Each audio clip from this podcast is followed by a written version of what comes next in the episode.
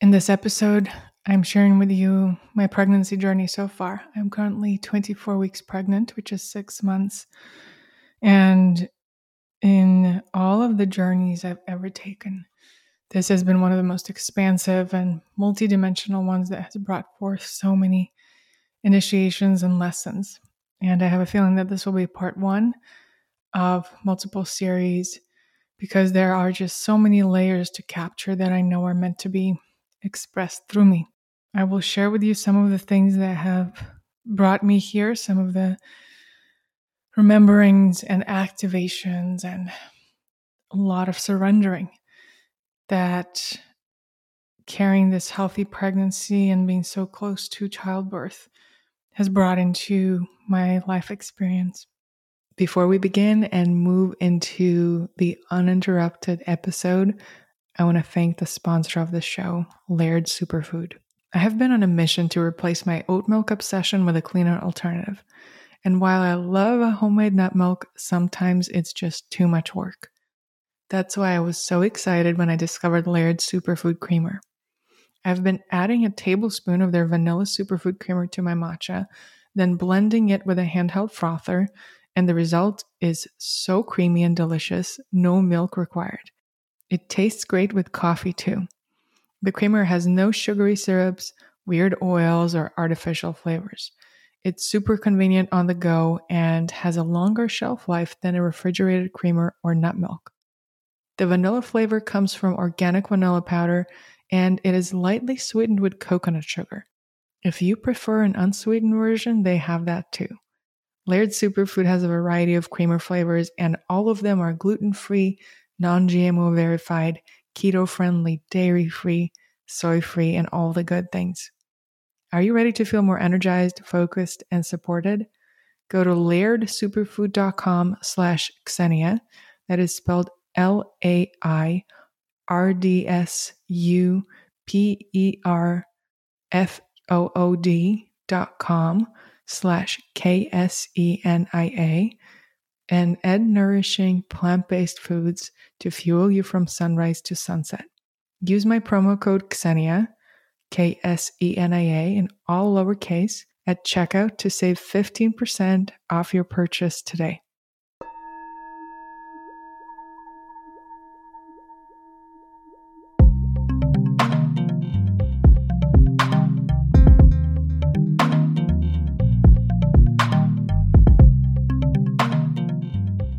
Fun fact about me I never grew up wanting kids. I knew that it would be something that would be one day, but I never really had that like palpable physical desire to be around children or to have a child. I know some people have that from the very beginning of their lives. I know my sister loved kids and wanted to have them since she was a little girl. I never had that. And that desire to bring a child into the world didn't really awaken until I was about 32. And there were a few points of activation that just completely brought it into full awareness, into full embodiment of a yes to bringing this child into the world.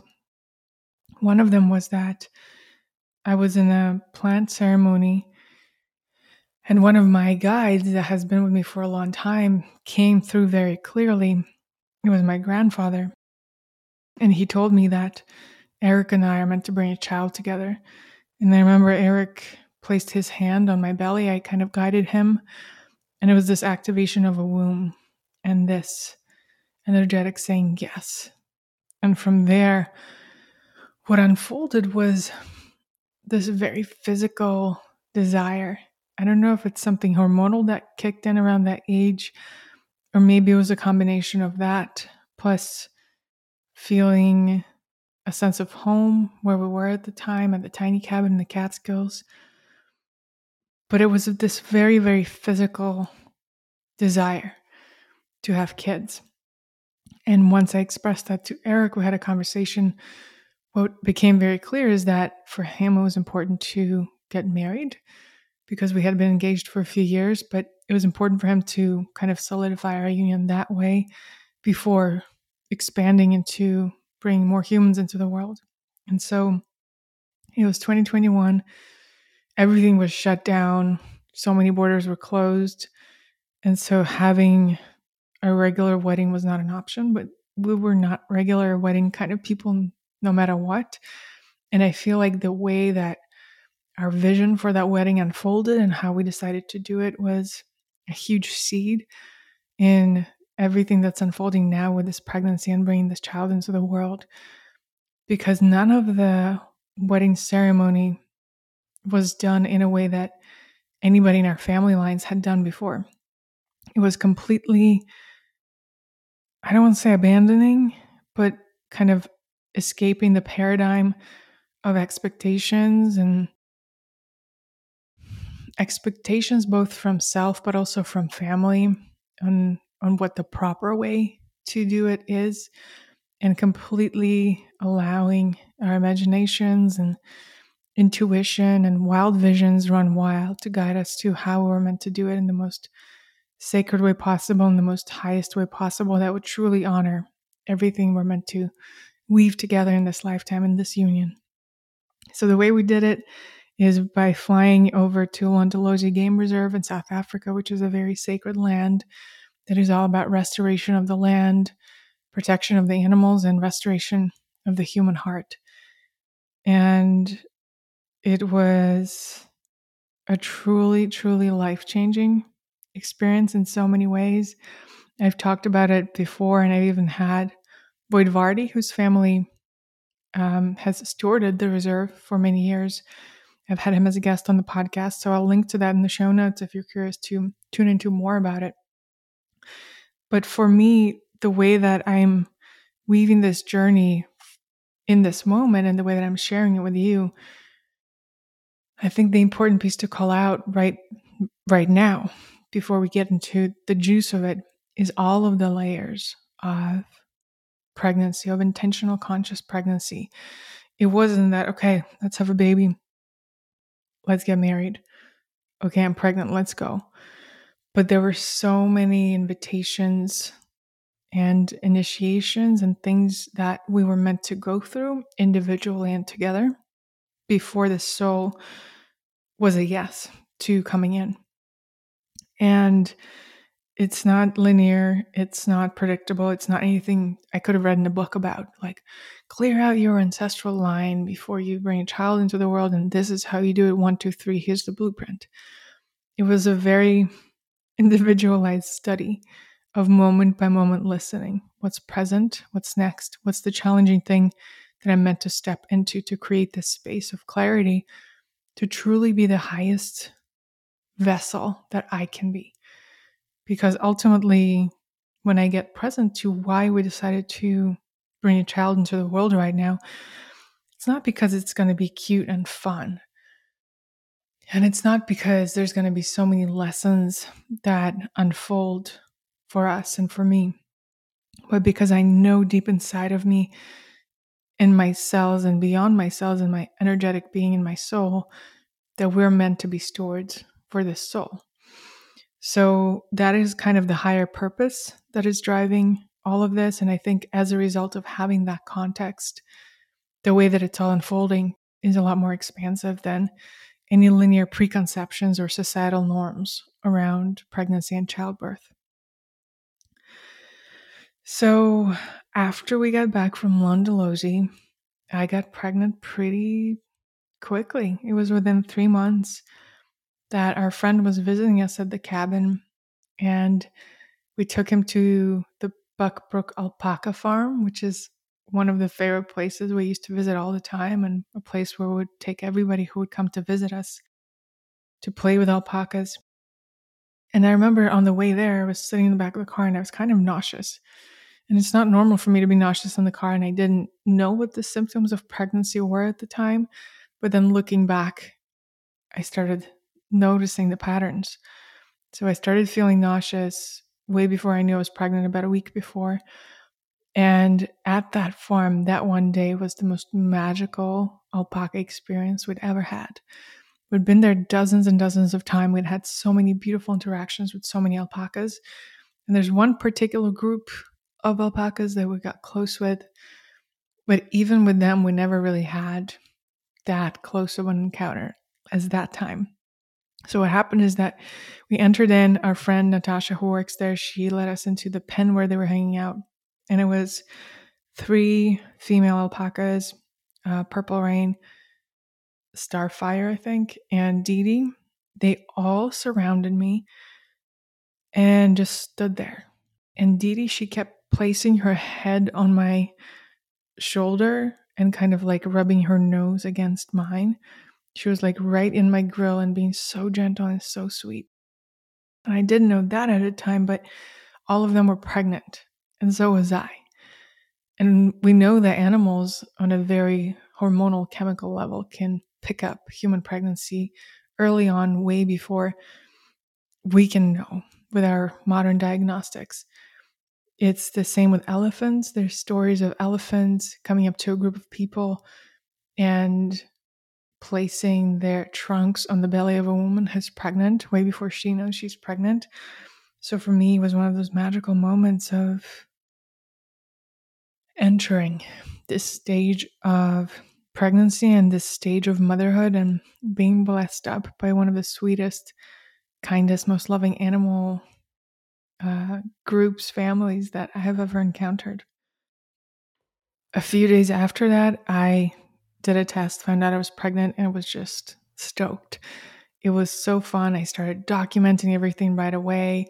I picked up books and started making all the recipes. There was one particular book that I was recommended by Clara of Both Sides Buttered called Real Food for Pregnancy that has these beautiful ancestral recipes for liver pate and bone broths. And I was so committed to doing it all. I found it to be so natural and full of ease and so fun to be taking care of my body and this other human body that's growing in me.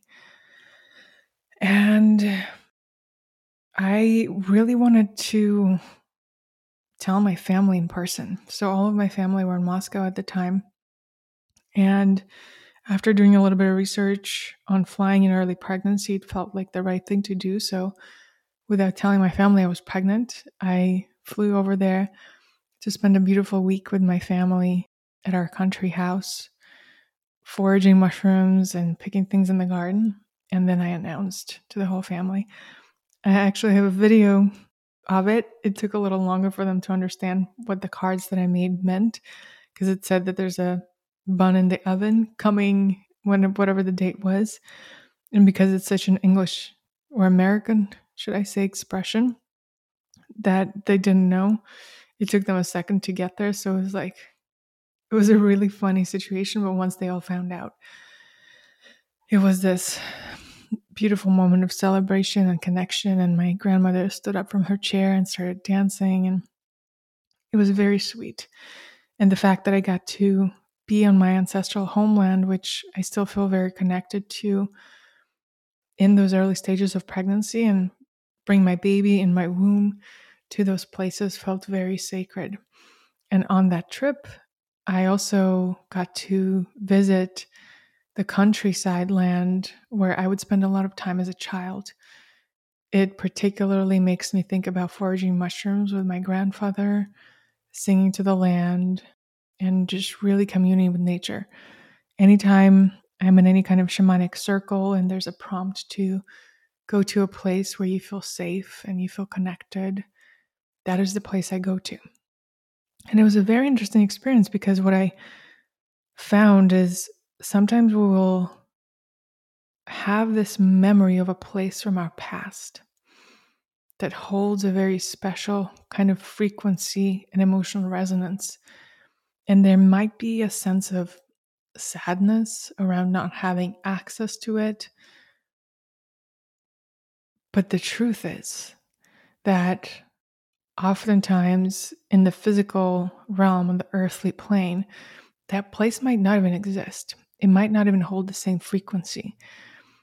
When we visited the land that I was thinking about so much and dreamed about coming back to for decades now, what I found is that the fields that used to be beautiful fields that lead to the forest, they had become forests. They had become completely wild it was almost impossible to walk through them. They got so untamed. And we barely even could make it to the forest because to the forest line because it was just out of control. There were, you know, grass that was taller than me. And that whole experience really, really unlocked something in me and knowing that all the places that have ever played a significant role in my life. For example, there's a, uh, an area of Moscow where I grew up for the first um, maybe like five to 10 years old when we came back from Australia, where I was raised. That place I think about often, and I wonder what it looks like now, and I wish to revisit it. But then I'm reminded that, you know what, those memories that I'm thinking about and the frequency that they hold, I can unlock them right here, right now, in this reality, in this timeline. I don't need to physically go on a plane, go on a train to activate that. It's all within me, and it's actually even more potent here now through the portal of my heart than it could have possibly been through bringing my whole physical body there. And I'm curious, you know, when I say that, what comes up for you? Because maybe for you, it's actually the opposite. There's something about bringing your body to a certain land that activates something. And I have those experiences too. But with those particular childhood memories, I'm finding that it's the heart portal that matters more than anything else. So, anyway, I spent that beautiful time with my family, connecting with the land, connecting with ancestral foods, connecting with the ancestral forests. And then by the time I got back, I think I, I was around seven weeks pregnant, and we because we were so remote in the mountains of the Catskills, we lived in a town of 108 people. There weren't really many choices for how to bring the child into the world in terms of hospital or midwife home birth. So I just asked my friend Dawn, who might be listening to this, shout out Dawn, for a recommendation. And she recommended midwife, and we met up with her. And I'd never really known much about the world of childbirth, hospital birth versus home birth. It was never a topic that was brought to my attention. But after having a conversation with that midwife, I didn't need to do much more research. I just know that this felt right. She was the one where, yes. So we had an appointment with her. It went wonderful. And then it was time for my 11 week appointment. Um, and that's when she did the Doppler on my belly, and we couldn't find the heartbeat. It's not a reason for concern most of the time.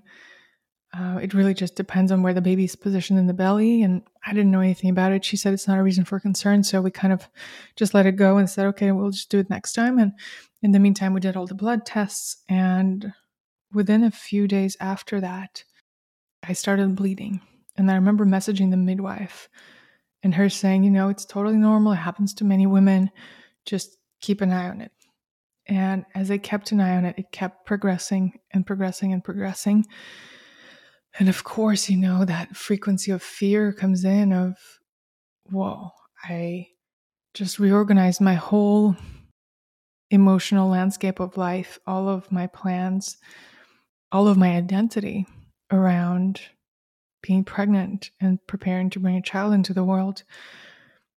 And even though 11 weeks in the grand scheme of things doesn't seem like a lot of time, because of how internal and hormonal and deep that journey of the first trimester is, the first 13 weeks, for me, even considering the idea that this might not happen was so scary and so big and so foreign, and especially because nobody in my family had ever lost a pregnancy. Both my mom and my sister had had children very early in their 20s. Um, some of it was unplanned, and it was like very natural. So there's no family history in my immediate family of pregnancy loss, and it wasn't in my immediate awareness because, as I've learned with time in our society, it's not really something you talk about. And just like I hadn't told anybody besides my closest inner circle that I was pregnant. I didn't tell anybody about the loss. So what happened is the bleeding continued and it intensified, became very painful. And then two days later, we went to an emergency room. I just I had no idea what to even look for and, and what to do. So I, I just wanted clarity and I wanted that support. So I went to the emergency room and immediately they did an ultrasound and said, uh, There's no more baby. It was absolutely devastating to be at 6 a.m. in this cold, fluorescent lit room of a hospital. Everybody felt so cold. And it's like, yes, they were doing things for my body to support it, to move through it. They gave me the antibiotics or, and whatever else was needed according to them. But from an emotional standpoint, both me and Eric were just completely stunned and shocked and alone. And I remember coming home, I would just continue crying for days. And sometimes I would feel like a wave of, okay, I'm starting to feel a little better. But then the pain in the body would remind me of what just happened, or like the books that I had on my shelf about pregnancy would remind me. And um, or sometimes nothing in the physical realm would remind me of what happened, but it was just this overwhelming grief I had no idea how to deal with. I remember reading, trying to find any help online, and there was just nothing I could find that was helpful. And from there, you know, it took me months and months to really get back to myself. And I knew that it was a deep invitation to rebirth myself before I birth a child into the world. And so the next few months were very lonely. And they were also a time of deep, deep, deep reevaluation and rebirth. It's within that time period where I renamed my podcast. I started untangling from the Breakfast Criminals identity. I released a lot of my offerings and stopped doing things that were busy in the world. And looking back, of course, it's all in divine timing. It all makes sense. There were so many aspects of me that was still fractured and didn't know how to connect to my truth, speak my truth, stand my territory. And all these things are necessary for me personally to be uh, in the highest expression of a mother. And the following year and a half or so, however long it took us to conceive again, they really were all these beautiful, deep, challenging spirals of all of the lessons, of all of the activations, of all the rememberings. It took at least a year to even start thinking about actually conceiving again. And in the midst of that year, we traveled to Russia, Eric and I, and we decided to go to a fertility clinic and get tested just to make sure, you know, everything looks good because there was no explanation for the lost pregnancy. All the tests came back good. There was nothing strange at all in any way that they can find. So I just wanted to go and check it out and see, you know, is this something we need more support on? And so, what we found out by going to the fertility clinic and doing all these tests is that my levels of progesterone were pretty low. So, I, I started supplementing with progesterone around my cycle. And Eric also needed some support with fertility. So, he started taking supplements. What the doctors left us with was that they recommended IVF. And for me, it was very crushing to hear. It didn't make any sense. I'm so intentional and holistic and intuitive with so many, with every area of my life, really. And to be told that I can't naturally do something that is so natural and that I will need to go and utilize like all this fancy equipment and support, it just didn't jive with me. And it felt really discouraging. So instead of taking it as the the only way forward and the only truth, I decided, okay, we're going to do what we can. I'm going to start taking progesterone.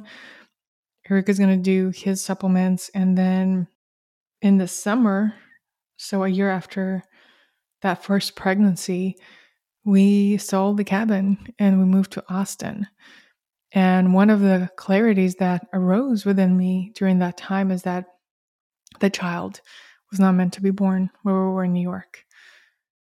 That child needed community, that child needed a web of support, a village. And I didn't quite have that in New York because of how remote we were. So I knew that moving to Austin was the right next move in so many ways. I didn't know exactly why, but everything that's been unfolding since then has just made it so clear from the day that we moved here for business, for our relationship, for um, absolutely every area of our lives, for our home area, you know, building our home as our sanctuary.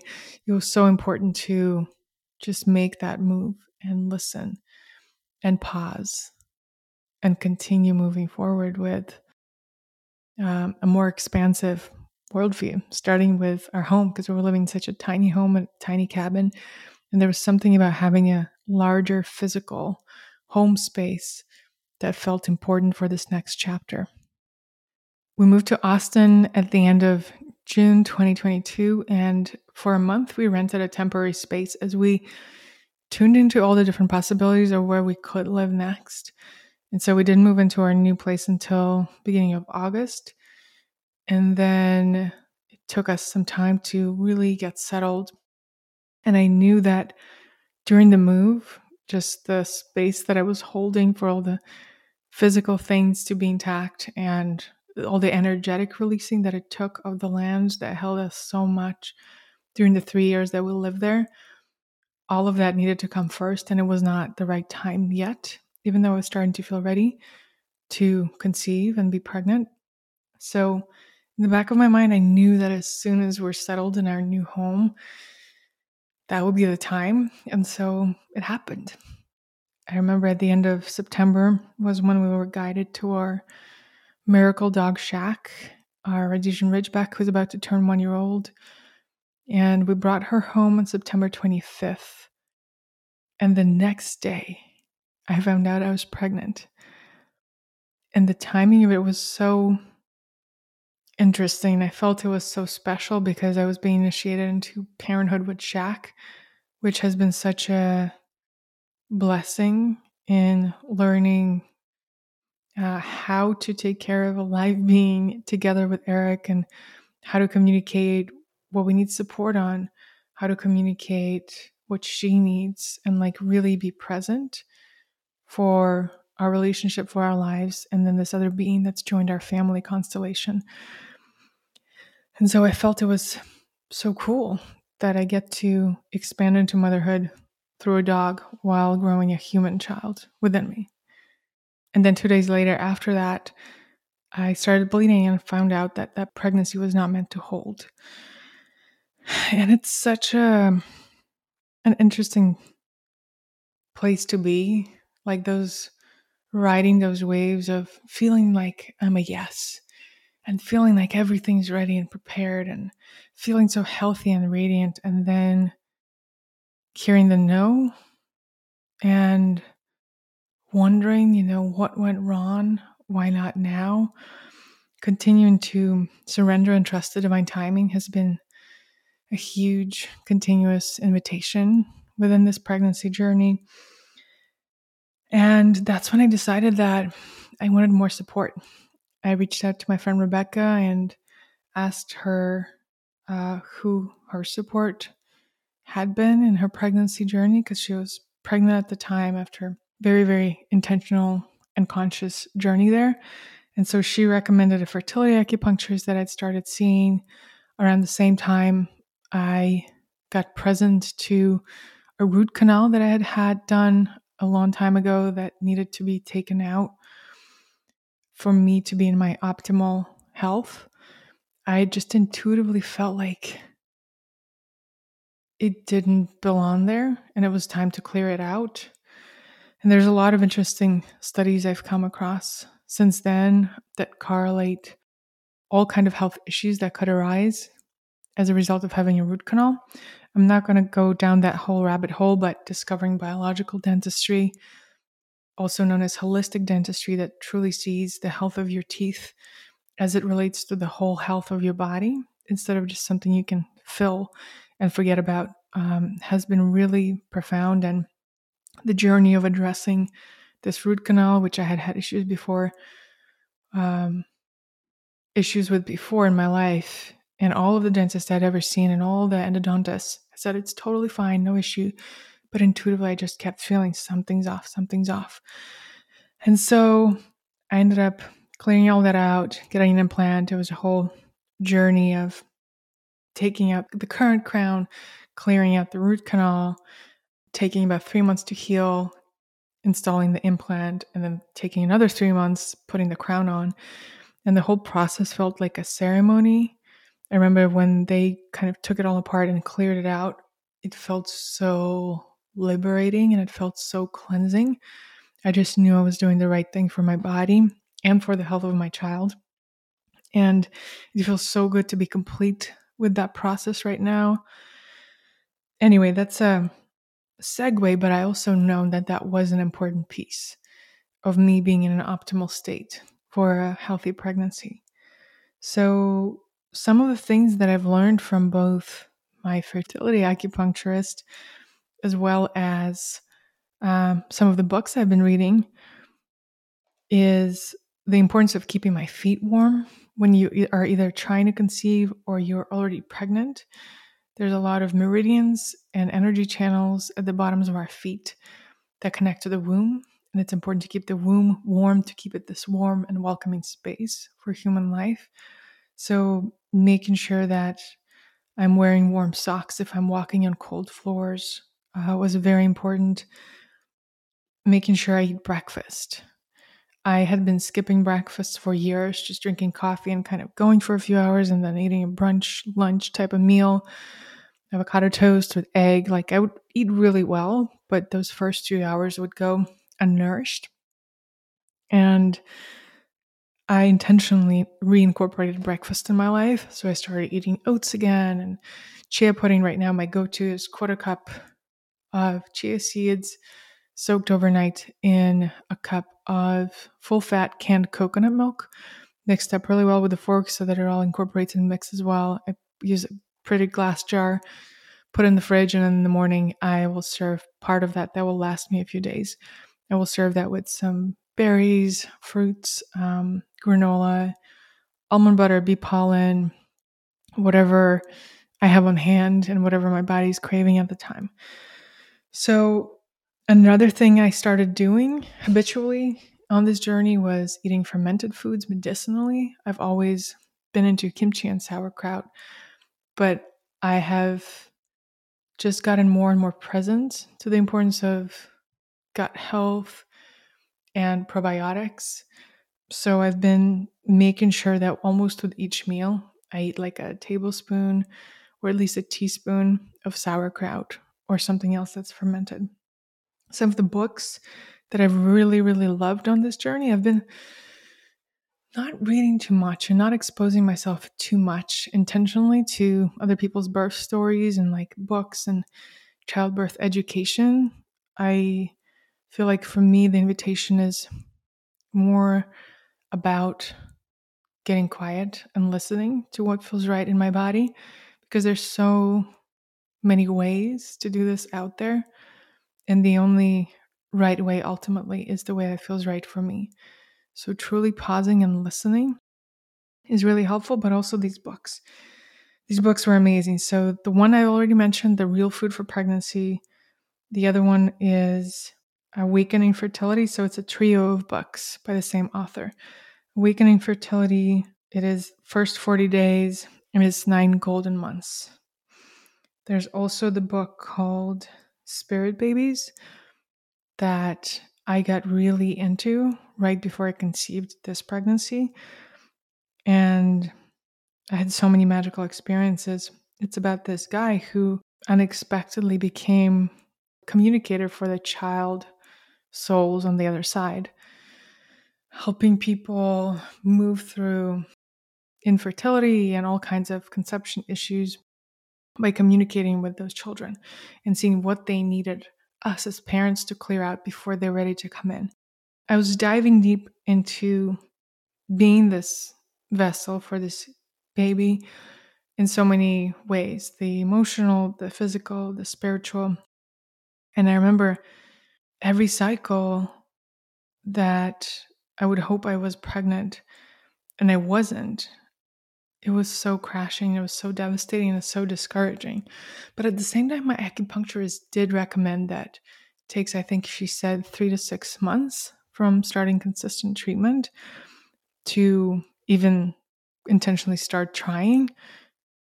Because I think it takes about three months cycle for eggs to renew, if I'm remembering this correctly, maybe even six.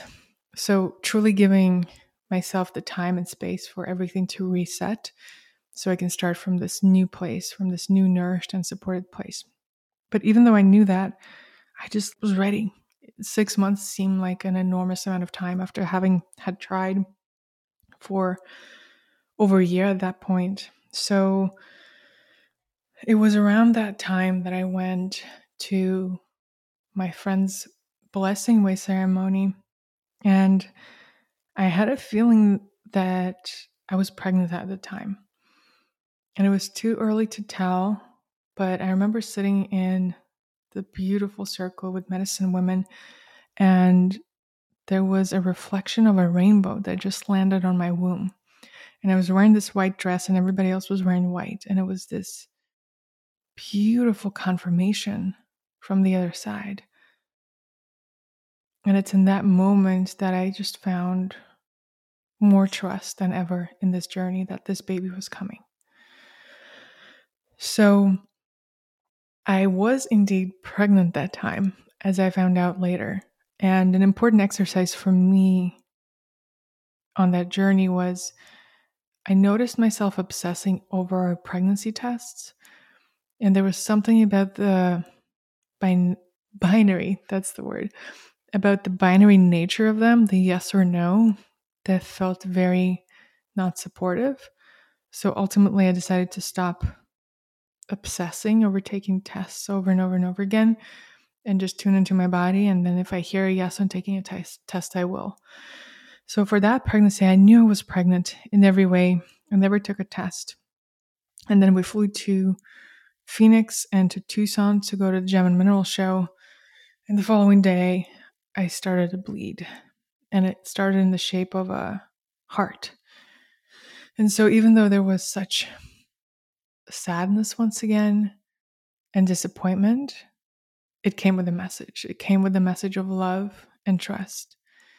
So, even though I wasn't physically pregnant for the rest of the trip for the Gem and Mineral Show, I felt the spirit of that baby with us the whole time and all of the magical experiences we had had in Arizona, they were guided by the baby. From discovering the secret 10,000 square foot Lemurian crystal quartz warehouse and spending days and days unwrapping crystals there, to all of the other beautiful conversations and experiences we had during that trip, it was all because of that baby. So after we came back home from the crystal show, which I shared about more in the I think it was the previous episode. Anyway, I'll link to all the related episodes in the show notes. We tried again. And that was the time where the pregnancy kept. I know that one of the reasons why that time this time the baby decided to stay is because around the time of conception and implantation is when my dear sister and teacher Reggie Riverbear was leading a sound medicine apprenticeship. And I heard a very, very clear yes in joining. And for a whole week, that week of Valentine's Day, I spent in song, in expressing my spirit through breath, through voice, through the medicinal frequency that is mantra and medicine song. Every time I would wake up, I would sing. When I would take a shower, I would sing. going to bed, I would sing, and there was something about those sounds and expressing myself that way that felt like a deep invitation for the baby to feel safe to stay. And I know from the book Spirit Babies that that's one of the ways to connect to spirit babies is through sound and particularly through certain mantras. And so I just have this knowing within me that that really, really helped solidify it. Nevertheless, there still wasn't any guarantees or certainty. It's such a day by day process of just trusting and surrendering and not being attached to how it goes and when the baby decides to come in. And I remember when I was about seven weeks pregnant, I had already shared about it on both social media and with families. It was the time where, if previously I hadn't shared anything about any of my pregnancy journey, it felt so raw and vulnerable and sacred. This time felt like a huge yes to just openly sharing and inviting anybody who's meant to be on that journey with me to join on the ride. I'd known how alone it felt to move through the loss. And I felt like it would dishonor my journey to not celebrate, to not invite others to celebrate with me. Both celebrate that is the pregnancy that is a yes right now, but also the beautiful capacity that going through the grief that I'd gone to had developed in me. I feel like when we expand our capacity to hold big amounts of grief, that also expands our capacity for joy and celebration. So it felt like an assignment from Spirit to share it and be public about it. So I shared it early on. I think it was the next day after I found out at about four and a half weeks.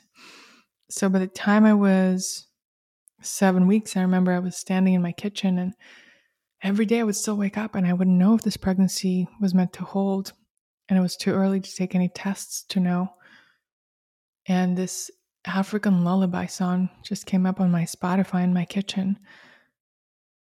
And with that song, I received the message that yes, this spirit is going to come through into a human child that you're going to hold. And I felt like in that moment, I just broke down and all of the walls that I still had to being a full yes to this baby, they came down and I was fully one with creation that was moving through me. And it's after that reassurance that I was guided to the midwife which has since switched, but that's a story for another day, maybe for part two. And there was just a lot more trust. It's like when I say there was more trust, it feels like every time I unlock a new level of trust, there's like another level available and another level available. This one was the biggest, deepest trust I'd ever experienced. That said, even with all of the confirmations and the divine acknowledgments and nudges. Still, leading up to that 11, 12 week appointment, because my previous loss was one day before I reached 12 weeks, there was what I discovered is that there still was this pain stored in my body that I wasn't present to, that was just completely frozen in fear, frozen in trusting my body frozen in trusting the baby frozen in trusting life. And luckily, I had found a really beautiful body worker who helped me acknowledge that and create space for it to be felt and move through it. Then a few days later, we had our midwife appointment, and similar thing happened. We put on the Doppler to hear the baby's heartbeat, and we couldn't find the heartbeat. And because I'd been there before and because of how it turned out before, there was an immense amount of fear. So, what we ended up doing instead of waiting for the blood results to come back, we just went to an ultrasound place right away. I just needed that confirmation so badly. I just wanted that clarity. So, we went to do an ultrasound the moment I sat down and she put the ultrasound on my belly And she's like, Oh, there's your baby. This is the size. And she's writing down all these measurements. And I'm still like, Hold on. It took me a few moments to like really, because I was so frozen in fear, it took me a few moments to really drop in and process the yes that it was and the confirmation that it was, and yes, that everything is fine. And it was such a gift. I remember I took us out to picnic. We got these delicious chicken katsu sandwiches, and it was a huge turning point. And I found out in that ultrasound also that the baby was about a week older than I thought. So he was 12 weeks and three days at the time. I didn't know the sex yet. But that was a huge turning point. By that time, I was already doing yoga every week. A lot of things were coming up around body image, actually. And on the one hand, there's this deep presence with a miracle that is a human baby growing in my body. I mean, look at this. If you're watching the video, you just saw me show my belly. I mean, there's a human that you can actually feel from the outside now growing within my body. It's such a trippy experience. And on the one hand, there's this presence to the huge miracle that this is. And on the other hand, it was so interesting to observe how all of these thoughts around body image and weight gain, all of these old thoughts from my previous version of self, which I thought I'd moved through already, they started coming up. You know, one of the storylines that was coming up is well, before you can clearly tell that I'm pregnant, I've clearly, you know, I've kind of just gained weight in my midsection and my hips. So, like, are people just going to look at me and think I'm fat. And it's so far away from the truth of who I am and the truth of the miracle that this whole experience is. But I know that all of that needed to come to the surface to be dissolved because it's just not something that I'm meant to pass on to the next generations of humans in this family line. So, hmm, another thing that came up that was interesting is I was looking for a sense of validation of my pregnancy from the outside. Like when I was seven or eight weeks pregnant, and I would go to a yoga, prenatal yoga class, and other women were a lot more far along, I would feel like nobody was taking me seriously. And maybe some of it comes from some of the conversations I've had with my family and kind of like them holding off the full celebration because they know where my first pregnancy went and like kind of holding off being happy just in case something happens. But this lesson has been coming up again and again. The celebration is now, the yes is now. The yes is now, the celebration is now. There's nothing to wait for, there's no guarantees, there's no confirmations needed. Your confirmation is the yes right now. So be in joy, be in full presence with it. There's nothing to wait for. It was the trip before Tucson, actually. My December trip to Turkey was definitely an assignment that was part of this pregnancy journey. And I knew that I was meant to bring my family together. And there were some ancestral energetics that were meant to come together before I bring this child into the world. And I was able to reunite my sister with her son, who she hadn't seen for a couple of years. And it was one of the most miraculous things. And I think for me, holding that vision, making it possible in the earthly realm, and me essentially being the vessel for that miracle to happen for my whole family gave me this energetic template for what holding a miracle in the body feels like of uniting a mother with a child.